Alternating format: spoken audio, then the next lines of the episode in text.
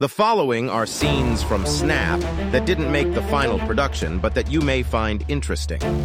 In this first scene, Blackwood is writing his statement to inform the guests of what's going on at the resort after the second attack. Subject Urgent information Oasis Spa and Golf Resort. Dear guests, we regret to inform you that in separate incidents over the past 24 hours, two guests have gone missing and are suspected to have lost their lives to a dangerous predatory animal that is believed to be on the loose at the resort. Our deepest condolences go out to the families of those affected. To ensure the safety of all guests, we are canceling or postponing all events indefinitely. For the safety of our staff, we are limiting personnel to indoor essential workers only. We are asking all guests, if they cannot evacuate, please stay in their rooms until such time that it is safe. We understand that this may cause inconvenience, and as a gesture of goodwill, we will be refunding all fees and room charges for the duration of your stay. We will be providing transportation for those who need it, and the resort will cover all costs for transportation changes. Someone will be calling your rooms directly, and if we can't reach you, we will call the mobile numbers we have on file in order to communicate this message directly to you. Once again, our deepest condolences to the families, and if we can be of any assistance, please do not hesitate to ask. We ask that at this time you return to your rooms and stay there for your safety. Thank you for your understanding and cooperation. Sincerely, Orion Blackwood, Oasis Spa and Golf Resort. In this next scene, Security Chief Thompson is ambushed by the press as he sets up for the stakeout. Mr. Thompson, Mr. Thompson, can you tell us what's going on? Well, hmm. Let's see. What's happening at the resort? Well, the sun is shining, the birds are chirping, and we have a fully staffed spa offering relaxing massages, a state of the art gym with the latest exercise equipment, and a top notch dining experience with gourmet cuisine. Oh, and let's not forget about the beautiful beach with crystal clear waters and the breathtaking sunsets. It's great until a 15 foot long, thousand pound fucking alligator with razor sharp teeth rips your face off and drags you into the intercoastal. Everything's just fucking peachy around here. Thanks for asking. Orion Blackwood meets the media for his 9 a.m. press conference. Good morning. My statement will be brief. First, I would like to issue an apology on behalf of my security chief, Mr. Thompson for some of the language that was used with the reporters a few moments ago. I ask you to cut him some slack. It's been a tough morning. At around 5:15 this morning, Mr. Thompson arrived at the green on hole number 11 to check in on the overnight efforts to trap the alligator. Upon his arrival, he discovered the body of Mackie Sullivan, who had unfortunately snared himself, had lost his life to the alligator at some point overnight. I immediately called Chief Cassidy who met us at the scene along with Deputy James Vargas. Shortly after his arrival, while investigating the shoreline, Vargas was attacked suddenly by the alligator, who had presumably returned to feast on his previous victim. Deputy Vargas has unfortunately not been recovered and is presumed dead. We're going to evacuate the property, press included, and we're going to engage in an operation to hunt down and destroy this animal. I ask now that all guests and press evacuate the property immediately. We will be maintaining limited staff to support the stakeout, which will begin right now. Blackwood puffed on his cigar, leaned on the side of the RV, which lit up the otherwise pitch black golf course, and pulled out his phone. Curious to see how he is being viewed by the outside world, he logs into Twitter and does a quick search for his name. The first thing he sees is his face, photoshopped into a still from the movie Jaws, transposed with Mayor Vaughn's face. The caption read, The resort is open and people are having a wonderful time. Blackwood turned off his phone and put it back into his pocket. Alternate ending. Exhausted from Blackwood's service, in which he gave a rousing eulogy for the man he'd known less than a week, Chief Cassidy kicks back in his recliner, with his feet up and a glass of whiskey in his hand. His dog Chester sleeps soundly on the sofa beside him while his wife Mary is out like a light in the matching recliner next to him. Suddenly the phone rings in the other room. Cassidy puts down his whiskey and walks towards the sound of the ringer. Hello? says Cassidy. Chief, this is Deputy Johnson. You're not going to want to hear this. I mean, you're not going to believe it, but there's been another one.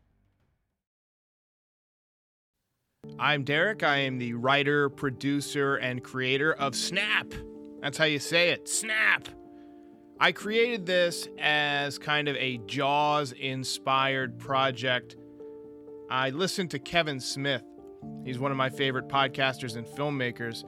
And he said you got to create the things that you want to exist. And I always thought that, you know, a audio drama in the style of Jaws, maybe about a different animal, would be a really fun project. I could never do the voices. I could never do all of the narration that I felt was necessary for this.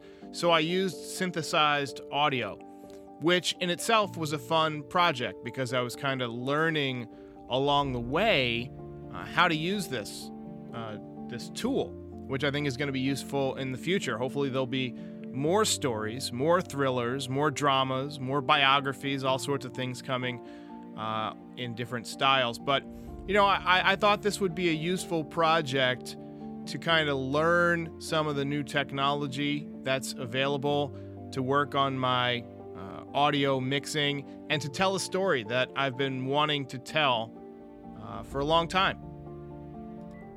Snap is not something that you should take too seriously. Very few people actually get attacked by alligators.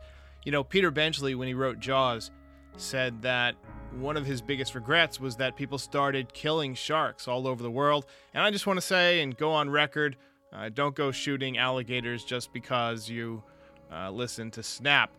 Now, if they're coming after you, that's a different story. But uh, I don't think a scenario like this is necessarily realistic. But it was a fun project. It was something that I wanted, you know, not to be taken too seriously. It's uh it's got some humor. It's got some, you know, easily crafted tropes.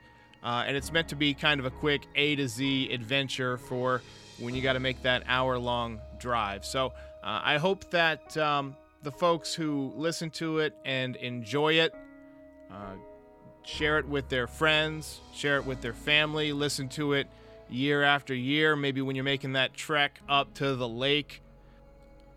The character of Cassidy, I actually wrote him with Chief Brody kind of in mind, but also as Hank Azaria, the character. I had just finished watching uh, Brockmire, which is this show about a baseball announcer. And Hank Azaria is one of the great, you know, voice characters and I think one of the funniest actors working today very underrated. And so I kind of wrote him with Hank Azaria's face in mind. So if you're listening to this, Hank Azaria's face is who you need to put with uh, Cassidy's voice. Chief Blackwood, I didn't really have any one particular person in mind. I kind of thought of him as a non evil version of Hannibal Lecter with some bad luck. A guy who uh, had ambition, was brilliant, worked his way up from nothing. But, you know, there was a potential ending that I had originally written, but I decided not to use in the end, uh, which was, you know, when Chief Cassidy comes back uh, after giving his eulogy, um, there's a call, and someone had found licenses for like 15 or 16 missing people among uh, Blackwood's thing. So, like, I kind of had him in mind as this evil genius who kept it hidden the whole time, but since I never re- revealed that he was a uh, uh, a serial killer, uh, he gets to go out a hero. Yeah, the golfer, uh, Kurt. Uh, so I named him after my buddy Kurt, who's an avid golfer, an excellent golfer. Uh, the characters were not similar. You know, Kurt would never slyly feed someone beer in hopes to throw off their short game. He would just go out there and, and, and win. Uh, but I needed a Chrissy Watkins. If you've ever seen Jaws or read the book Jaws, Chrissy Watkins was the character that got eaten uh, in the beginning of the movie, the woman. And uh, I needed someone to establish that, you know, there's a dangerous alligator out there and I needed him to be alone.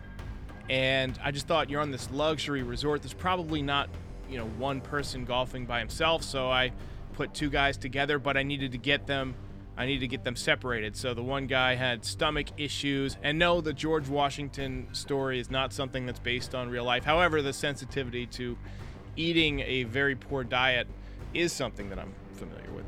Uh, but uh, anyway, I needed to separate them, and then you know Kurt unfortunately uh, got his ball a little bit too close to the water.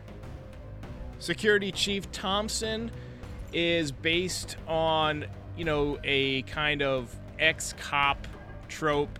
Uh, I named him after my buddy Rob Thompson, uh, a guy who um, I, I, just think is uh, one of the funniest people I've ever met, smartest people I've ever met, and just you know creating a project that who knows how long people will be listening to it. Uh, I wanted a, a, way to include my friends in it. Uh, so Rob Thompson's name got carried on, but the character is not similar to the actual Rob. Uh, this guy is, um, you know, he's an ex-cop. Uh, he uh, arrested uh, Orion's sister Ophelia, and then um, fell in love with her, and they moved back to the resort, and he agrees to be chief of security. Probably a much less dangerous job. Uh, that is until the alligator shows up. Probably my one regret about this project is not including his scene. Uh, you can listen to it on the deleted scenes uh, where he interacts with the press. That was my favorite thing, but it, it was just unnecessary to the story. I was trying to get it to be about an hour long. Uh, and, uh, you know, they say in writing, kill your darlings. Probably the toughest thing that I had to do during this project was figure out how to kill the alligator. Typically, they just snare them or shoot them uh, in a, um, you know, a simple manner.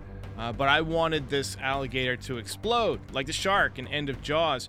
Uh, and I was watching Yellowstone. That's where I got the idea for the bucket full of explosives. They use it to blow up a tree stump.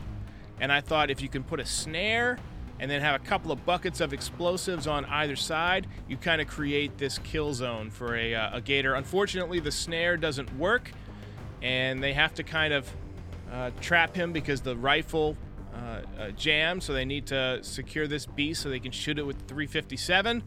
Uh, things get kind of out of hand, and they end up having to blow it up with the, uh, the sacrifice made by Orion Blackwood.